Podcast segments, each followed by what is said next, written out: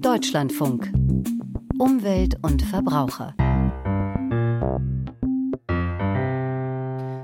Und dazu begrüßt sie Britta Fecke herzlich willkommen. Heute wird das Urteil zur bayerischen Düngeverordnung erwartet. Warum die Bauern klagen, das erläutern wir gleich zu Beginn der Sendung. Außerdem beschäftigt uns der Ozongrenzwert in den USA. Die Republikaner verklagen in dem Zusammenhang die amerikanische Umweltbehörde EPA. Und wir sprechen über die Frage, wie der Ressourcenverbrauch in der Baubranche reduziert werden kann, auch durch Recycling. Wenn zu viel oder zur falschen Zeit Gülle auf Weiden und Äcker verteilt wird, dann führt das zu einer Nitratbelastung der Gewässer, denn ein Teil der Gülle wird mit dem nächsten Regen in die Oberflächengewässer gespült, was zu einer Eutrophierung, also Überdüngung führt, was am Ende sogar die Algenblüte in der Ostsee verursacht. Aber auch das Grundwasser wird durch das gesundheitsschädliche Nitrat aus der Gülle belastet. In Deutschland werden die erlaubten Messwerte regelmäßig überschritten, weshalb die Düngeverordnung verschärft wurde, nicht zuletzt jetzt auf Druck der EU. Auch Bayern hat die Vorgaben der EU und des Bundes zum Gewässerschutz umgesetzt. Doch gegen die bayerische Düngeverordnung haben fränkische Landwirte geklagt. Heute Nachmittag um 14 Uhr wird der bayerische Verwaltungsgerichtshof über diese Klage entscheiden. Unser Bayern-Korrespondent Michael Watzke wird bei dieser Urteilsverkündung dabei sein. Herr Watzke, was wollen denn die prozessierenden Bauern mit ihrer Klage überhaupt erreichen? Also erstmal ist es eine große Zahl von Klägern, über 1000 Antragsteller. Es sind beim Bayerischen Verwaltungsgerichtshof 66 Verfahren anhängig und heute wird eben das Urteil in dem Musterverfahren äh, verkündet werden. Und die Bauern wollen erreichen, dass sie möglicherweise doch auf Gebieten düngen dürfen, die jetzt nach dieser Düngeverordnung der neuen seit 2022 eigentlich nicht mehr gedüngt werden dürfen, weil sie rot sind. Das heißt, es sind mehr als 50 Milligramm Nitrat pro Liter festgestellt worden.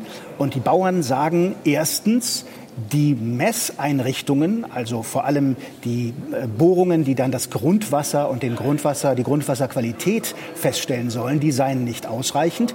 Und zweitens geht es um einen Passus in der Düngemittelverordnung, der sagt, wenn ein landwirtschaftliches Grundstück eines Bauern mit 20 Prozent innerhalb eines roten Bereiches liegt, also wenn nur ein Randstück von 20 Prozent drin liegt, dann darf das ganze Gebäude nicht mehr, äh, darf das ganze Gebiet nicht mehr gedüngt werden. Und da sagt zum Beispiel Thomas Pfeiffer von der Interessengemeinschaft Sandsteinkäuper in Höchstadt-Bamberg, der auch geklagt hat, dass diese Gebietsabgrenzungen so nicht machbar seien. Abgrenzungen der Gebiete werden zukünftig immer genauer.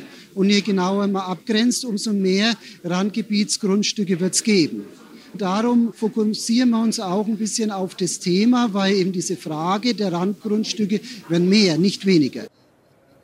Denn die Bauern sagen, heutzutage sei es schon ganz einfach möglich, beispielsweise über GPS die Grundstücke sozusagen zentimetergenau zu düngen. Und das sei in der bayerischen Düngemittelverordnung so nicht vorgesehen. Und deshalb gäbe es sozusagen zu viel Schaden auch für Landwirte, die eigentlich mit den meisten Teilen ihrer Grundstücke gar nicht in diesen roten Gebieten liegen. Und darüber muss der bayerische oberste Verwaltungsgerichtshof heute entscheiden. Ist denn die bayerische Landwirtschaft besonders betroffen von dieser Düngeverordnung? Denn Probleme mit Nitratbelastung durch Gülle gibt es ja auch überall in Deutschland, vor allem auch im Norden. Das ist richtig. Es gibt Teile Bayerns, die wirklich sehr stark betroffen sind. Beispielsweise der Norden von Bayern. Ähm, und das hat damit zu tun, dass es im Norden Bayerns beispielsweise in Mittelfranken Ober- und Unterfranken, aber auch in Niederbayern nicht mehr so viel regnet wie vor Jahrzehnten. Und das bedeutet, dass das Grundwasser dann auch stärker von Nitraten, beispielsweise durch Dünge, Düngemittel, belastet werden kann. Und deshalb sind bestimmte Teile Bayerns sehr stark betroffen. In Bayern sind 17 Prozent der landwirtschaftlichen Fläche aktuell rot. Das heißt, dort sind die ähm, sind die Nitratwerte zu hoch. Das ist also schon ein hoher Wert. Der ist in vielen anderen Bundesländern niedriger. Und deshalb ist in Bayern auch unter den Landwirten der Ärger über diese Düngemittelverordnung sehr groß. Hm. Wie schätzen Sie das ein? Wie stehen die Chancen der Bauern? Hat das Gericht schon eine Tendenz erkennen lassen? Ja, es gab ja bereits einen Termin im Januar Und dort hat das Gericht äh, und auch die Vorsitzende Richterin Renate Köhler-Rott äh, zwar gesagt, im Senat ist die Meinungsbildung noch nicht abgeschlossen. Man habe heftig darüber diskutiert im Kreise des Gerichts. Beide Seiten hätten einleuchtende Argumente. Aber die Richterin hat schon auch erkennen lassen, dass sie viele Argumente der Bauern durchaus nachvollziehbar findet. Und interessant ist in dem Zusammenhang auch, dass es ja ähnliche Verhandlungen, äh, äh, Prozesse auch schon in Baden-Württemberg, in Mecklenburg-Vorpommern und neulich auch in Nordrhein-Westfalen gegeben hat. Und in allen drei Bundesländern haben die Gerichte die Düngeverordnungen der Länder gekippt. In Nordrhein-Westfalen ging es um einen, um einen Antrag der deutschen Umwelthilfe. Auch da ist die ähm, Entscheidung eher für die Landwirte gefallen. Also ist durchaus möglich, dass auch hier in Bayern die bayerischen Landwirte vor dem Verwaltungsgerichtshof erfolgreich sind. Was glauben Sie, mehr Messstationen, wäre das auch eine Möglichkeit? Das ist sicherlich eine Möglichkeit, kostet natürlich viel Geld. Äh, teilweise ist es jetzt so, dass eine Messstation für wirklich große Bereiche, etwa 50 Quadratkilometer, reichen muss. Da muss man natürlich auch wirklich dann genau wissen, wo geht das Grundwasser entlang, wie verteilt sich das unter der Erde. Und mehr Messstationen sind natürlich äh, wichtig dabei, aber die kosten viel Geld. Der Freistaat Bayern hat diese Messstationen bis jetzt nicht oder er will sie auch nicht äh, bezahlen. Aber die Bauern haben da einen Punkt und der wird sicherlich in weiteren Gerichtsverhandlungen, die ja noch anstehen in den nächsten Monaten und Jahren, eine Rolle spielen. Seit Monaten gibt es Streit um die Düngeverordnung auch in der bayerischen Koalition. Heute um 14 Uhr soll der bayerische Verwaltungsgerichtshof das mit Spannung erwartete Urteil verkünden. Die Hintergründe hat uns unser Korrespondent Michael Watzke erklärt. Es ist ein ungewöhnlicher Vorgang für das oberste US-Gericht, denn der Supreme Court ist eigentlich die letzte Instanz in allen rechtlichen Streitfällen. Aber die Richter hörten gestern eine Klage von drei republikanisch regierten US-Bundesstaaten und Energieunternehmen gegen die amerikanische Umweltbehörde EPA. Die Kläger waren in der ersten Instanz gescheitert. Streitpunkt sind Vorgaben der Umweltbehörde zur Verringerung von Ozonemissionen, die die Luftqualität auch in den Nachbarstaaten verschlechtern können. Die konservative Mehrheit am Gericht Gericht hat bereits mehrfach gegen die Bundesumweltbehörde entschieden. Auch deshalb ist dieser Fall spannend. Unsere Korrespondentin Doris Simon berichtet. Die Kläger wollen mit ihrem Eilantrag erreichen, dass der Supreme Court die Good Neighbor Regelung aus dem Clean Air Act blockiert. Ein Washingtoner Gericht hatte in erster Instanz eine Aussetzung der Regelung abgelehnt. Die gute Nachbarvorschrift soll dazu beitragen, Menschen vor gesundheitlichen Problemen zu schützen, die durch Luftverschmutzung aus anderen US-Bundesstaaten entstehen. Die Kläger, die US-Bundesstaaten Ohio, Indiana und West Virginia, Pipeline-Betreiber, die US-Stahlproduzenten, regionale Stromerzeuger und Energiehandelsverbände argumentieren, die gute Nachbarvorschrift der EPA verletze ein Bundesgesetz nachdem die Maßnahmen der US-Umweltbehörde angemessen sein müssten. This agency made a significant mistake, in fact, several of them that are fault lines throughout the agency order. In einem Schriftsatz der Unternehmen heißt es, der Plan der EPA bürde ihnen unangemessene Kosten auf und destabilisiere die Stromnetze der Bundesstaaten. Die Argumente zielen darauf ab, dass aktuell nur elf der ursprünglich 23 Staaten betroffen seien von der EPA-Maßnahme. In zwölf US-Bundesstaaten, die ihre Ozonemissionen stärker regulieren müssten, ist die Good Neighbor-Regelung wegen Verfahren vor unteren Gerichten ausgesetzt. Malcolm Stewart vom US-Justizministerium, das die Umweltbehörde vertritt, plädierte vor den obersten Richtern gegen eine Aussetzung der Regeln. Die Menschen in den betroffenen Bundesstaaten würden Schaden nehmen, selbst wenn die Maßnahme gegen Ozonemissionen am Ende wieder in Kraft gesetzt werde. We in the downwind states will suffer a very high high degree of continuing harm even after the stay is vacated. Der Anwalt des US-Justizministeriums wies auch darauf hin, dass viele der neuen Verpflichtungen erst 2026 in Kraft treten, sodass den betroffenen Unternehmen und Bundesstaaten Zeit bleibe, sich darauf einzustellen. Gleichzeitig tun sich US-Bundesstaaten im Abwind wie New York oder Wisconsin schwer, die vorgegebenen Grenzwerte einzuhalten, weil der Wind Ozonemissionen aus Kraftwerken und Schornsteinen in Ohio, West Virginia und Indiana weit über die Landesgrenzen hinausträgt. Genau deshalb habe der US-Kongress 1970 den Clean Air Act erlassen, sagte Professor Richard Lazarus von der Harvard-Universität im Sender NPR. Luftverschmutzung mache nicht an Landesgrenzen halt und man habe damals nicht darauf vertrauen wollen, dass sich die Bundesstaaten selbst darum kümmerten. Air pollution doesn't respect state borders. But one of the primary reasons why Congress passed this law in 1970 was the one place you could not trust the states to do it on their own was when there was interstate air pollution. Die liberalen Richterinnen am Supreme Court äußerten sich gestern in der Anhörung kritisch zu dem Eilantrag. Warum die Kläger nicht die Entscheidung der ersten Instanz abwarteten, sondern vom obersten Gericht eine Vorschau auf den Sachverhalt verlangten, fragte Richterin Jackson. The DC Circuit has not even looked at it and you're asking the Supreme Court to essentially give a preview of its view of the merits. Damit kritisierte sie indirekt auch die konservative Mehrheit am Gericht, die entschieden hatte, die Argumente beider Seiten zu hören, eine absolute Ausnahme bei einem Eilantrag am obersten US-Gericht. Doch die konservative Mehrheit zeigte sich gestern aufgeschlossen gegenüber den Argumenten der Kläger gegen die Reduzierung der Ozonemissionen. Der Supreme Court hat in den letzten Jahren mehrfach gegen US-Bundesbehörden entschieden. 2022 hatte das oberste US-Gericht mit den Stimmen der konservativen Richter die Befugnisse der Umweltbehörde EPA eingeschränkt, Kohle- und Gaskraftwerken Vorgaben zu machen zum CO2-Ausstoß. Doris Simon berichtete für uns aus Washington. Beton, Zement, Stahl, Sand. Keine Branche verbraucht so viele Ressourcen wie die Baubranche. Sie führt die Liste der materialverbrauchenden Industrien weltweit an und der Bedarf an Baustoffen steigt weiter. Auch deshalb ist es mit Blick auf begrenzte Ressourcen, wie zum Beispiel Sand oder Holz, wichtig, Baustoffe zu recyceln oder nach alternativen Materialien zu suchen.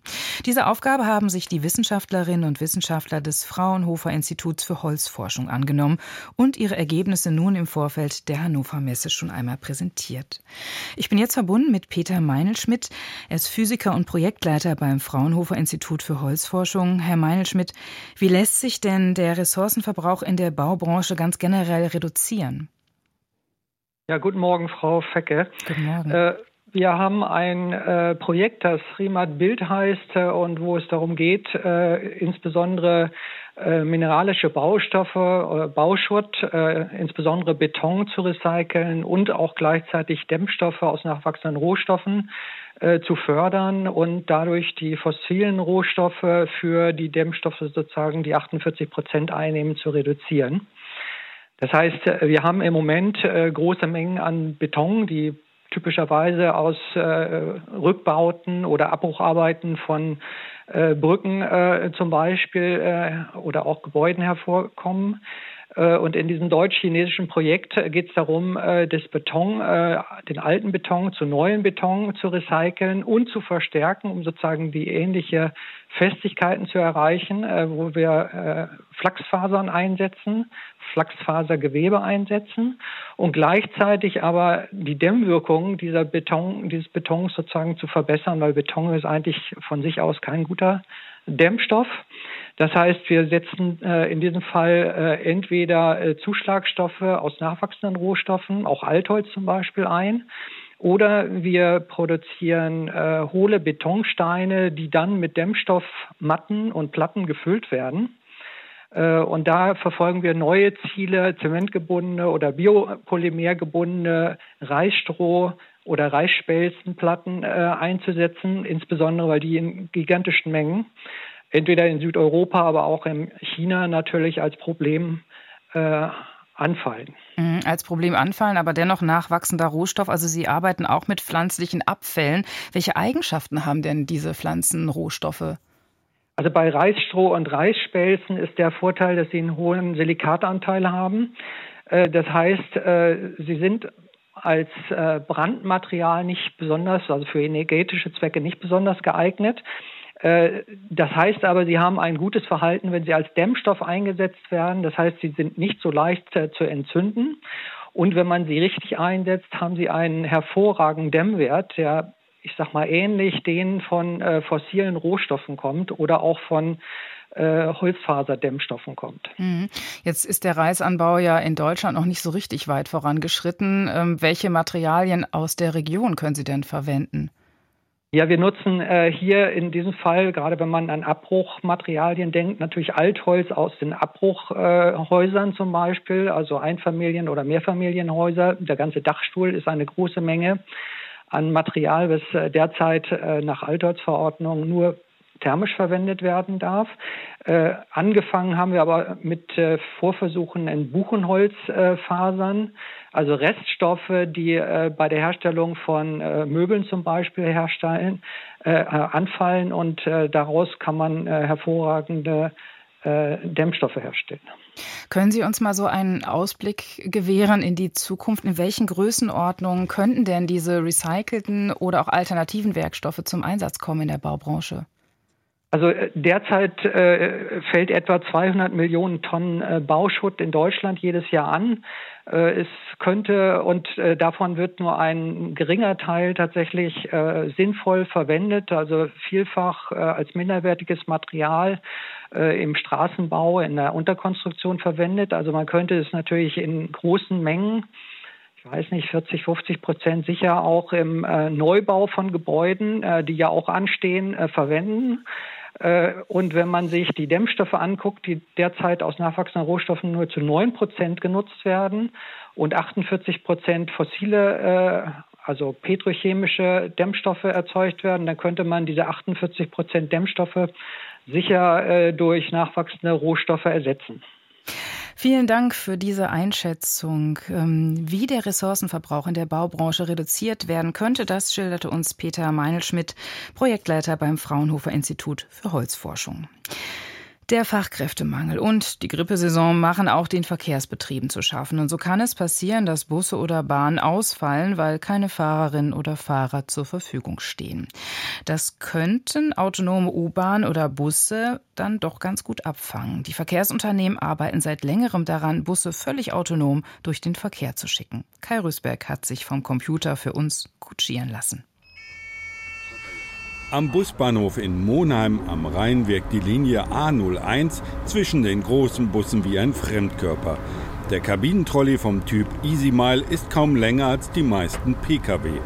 Trotzdem passen 15 Personen hinein, davon können sechs sitzen. Alle 10 Minuten geht es Richtung Altstadt. Monheim Mitte. Mit nur 16 Stundenkilometern fährt der elektrische Minibus über die holprigen Straßen. Kein Lenkrad, kein Fahrersitz. Der Bus fährt komplett selbstständig, gesteuert von Computern und Sensoren, so Bürgermeister Daniel Zimmermann. Wir sind sehr zufrieden. Wir haben natürlich auch die Grenzen kennengelernt, so ehrlich muss man sein, der Technik, die auch noch weiterentwickelt werden muss. Aber Stand heute können die Busse schon sehr, sehr viel. Wir haben äh, keine Unfälle äh, gehabt in diesen vier Jahren, an denen die Technik schuld gewesen wäre. Eher die menschlichen Verkehrsteilnehmer, die noch drumherum sich bewegen, haben dann mal auch Unfälle verursacht. Und der Bus ist für uns auch ein kleiner Touristenmagnet. Seit vier Jahren dreht der Minibus mit sechs Sitzplätzen seine Runden in Monheim. Er orientiert sich mit speziellen Kameras und erkennt eigenständig, wo die Fahrbahn ist und wo es Hindernisse gibt.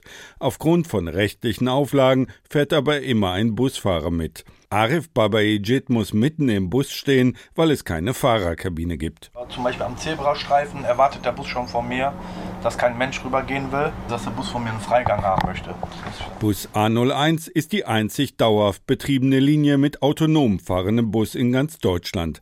Ein solcher Regelbetrieb war auch wichtig, um zu lernen, sagt Bürgermeister Zimmermann. Wenn es mal sehr starken Schneefall gibt, dann ist natürlich die Orientierung für die, für die Sensoren unterbrochen. Das ist auf Lichtbasis und alles, wodurch man nicht gucken kann, das kann eben Schnee sein, das kann aber auch sehr, sehr dichter Nebel sein. Da versagt dann die Technik und die Busse müssen tatsächlich stehen bleiben. In vielen anderen Städten wie Iserlohn oder Düsseldorf gab es Pilotprojekte, die aber wurden wieder eingestellt.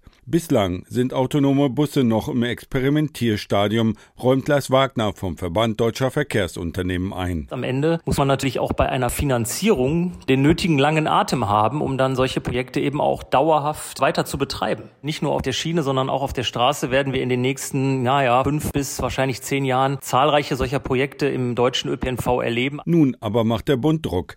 Bundesverkehrsminister Volker Wissing äußerte bereits im vergangenen Oktober große Pläne bei der Übergabe von 26 Millionen Euro Fördergeld an die Stadt Hamburg. Wir haben damit auch eine Riesenchance, zum Exporteur solcher Technologie zu werden, um industriepolitisch Weltführerschaft zu übernehmen. Hamburg soll Vorreiter bei autonomen Bussen im Straßenverkehr werden.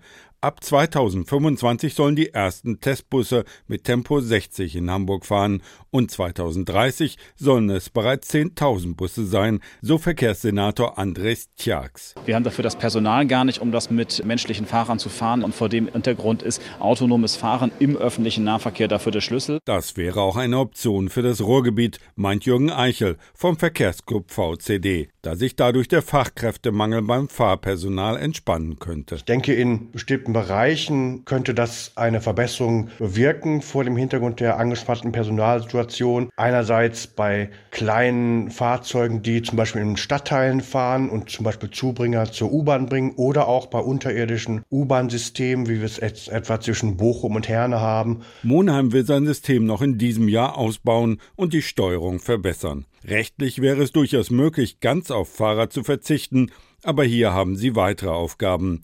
Passagieren beim Ein- und Aussteigen helfen oder als Touristenführer einspringen. Kai Rüßberg hat sich für uns in einen autonomen Bus gesetzt. Deutschlandfunk Verbrauchertipp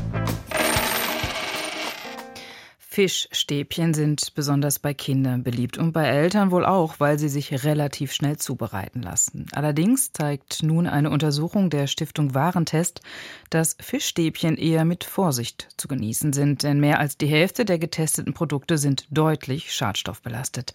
Dieter Nürnberger mit dem Verbrauchertipp. 65% Fisch und 35% Panade.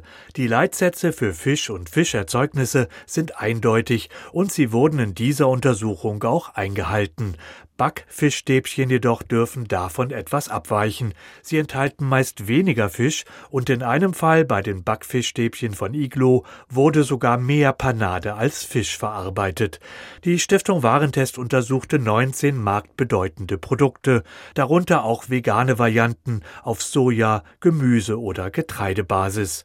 Und da Fischstäbchen besonders bei Kindern beliebt sind, sollten Eltern schon die Nährwerte im Blick haben, sagt Warentesterin Sarah Waldau. Aufgrund der Panade natürlich bringen die viel Fett mit, vor allem wenn ich sie zu Hause dann nochmal brate in Öl. Und dann ist das eben auch ein verarbeitetes Produkt, wo ich mitunter einen erhöhten Salzgehalt habe. Was für Fischstäbchen spricht, ist eben, dass ich einmal da natürlich Eiweiß bekomme. In den meisten ist Alaska-Seelachs verarbeitet. Da kann ich so circa die Hälfte meines Tagesbedarfs an Jod decken. Das spricht für Fischstäbchen auch diese fischtypischen Fettsäuren, die da drin stecken. Kleinkinder sollten deshalb nur drei Fischstäbchen in einer Hauptmahlzeit essen größere Kinder nicht mehr als fünf, so die Empfehlung der Warentester. Die gute Nachricht dieser Untersuchung beim sensorischen Urteil, hier geht es im Wesentlichen um Aussehen, Geschmack und Geruch der Lebensmittel, schnitt mehr als die Hälfte der Testprodukte mit gut ab. In Einzelfällen löste sich allerdings die Panade bei der Zubereitung ab. Manchmal schmeckte sie den Testern auch zu stark nach altem Frittierfett. Doch trotz vieler guter sensorischer Bewertungen konnten nur wenige Fischstäbchen in Gänze überzeugen. Der Grund ein bestimmter Schadstoff, der vor allem beim Frittieren entsteht, denn Fischstäbchen werden schon bei der Herstellung vorgebraten. Warentesterin Sarah Waldau. Der heißt 3-MCPD. Da haben wir die Fettsäureester gefunden. Das sind Ester, die entstehen, wenn man pflanzliches Öl erhitzt. Und wir haben in mehr als der Hälfte der Produkte so hohe Gehalte gefunden, dass wir sie mit ausreichend, bei zweien sogar mit mangelhaft bewerten. Und es ist so, dass diese Ester im Körper während der Verdauung zu 3-MCPD umgewandelt werden und das gilt als möglicherweise krebserregend. Ein weiterer Schadstoff, nämlich gesättigte Mineralöl, Kohlenwasserstoffe, kurz Mosch, wurde mit relativ hohem Gehalt in einem veganen Produkt nachgewiesen. Bei dieser Variante wird natürlich kein Fisch verwendet, die Füllung ist rein pflanzlicher Art. Vier solcher Veggie-Produkte wurden untersucht, auch sie überzeugten nicht zu Recht. Sarah Waldau. Weil die Produkte bringen so gut wie kaum Jod mit. Auch diese fischtypischen Fettsäuren, die finden wir nicht. Geschmacklich ist es auch so, dass nur zwei davon tatsächlich auch an Fisch erinnern. Und wenn ich ein veganes Stäbchen aller Fischstäbchen verkaufen möchte, dann sollte es tatsächlich auch geschmacklich an Fisch erinnern und das schaffen eben nur zwei. Letztlich bekamen nur zwei traditionelle Fischstäbchen eine gute Gesamtbewertung. Sie waren nur sehr gering mit dem Schadstoff 3 MCBD Ester belastet und konnten auch beim Geschmack punkten. Zum einen die Fischstäbchen von Frosta für knapp 9 Euro je Kilogramm und zum anderen die fast doppelt so teuren Fischstäbchen von Alnatura für 16 Euro pro Kilo. Der Verbrauchertipp von Dieter Nürnberger. Und zum Schluss noch eine Meldung. Auch in der Vogelwelt ist ja der Wohnungsmarkt relativ angespannt. Darauf weist der Bayerische Naturschutzverband LBV hin. Naturhöhlen in alten morschen Bäumen oder geeignete Brutnischen an Gebäuden sind in aufgeräumten Gärten rar. Das teilte der LBV soeben mit. Und so fänden höhlenbrütende Vögel wie Kohlmeisen, Kleiber und Stare nur schwer einen Platz zum Aufzug ihrer Jungen. Deswegen ist es jetzt Zeit, Kästen aufzuhängen. Britta Fecke sagt Tschüss und Dank fürs Zuhören.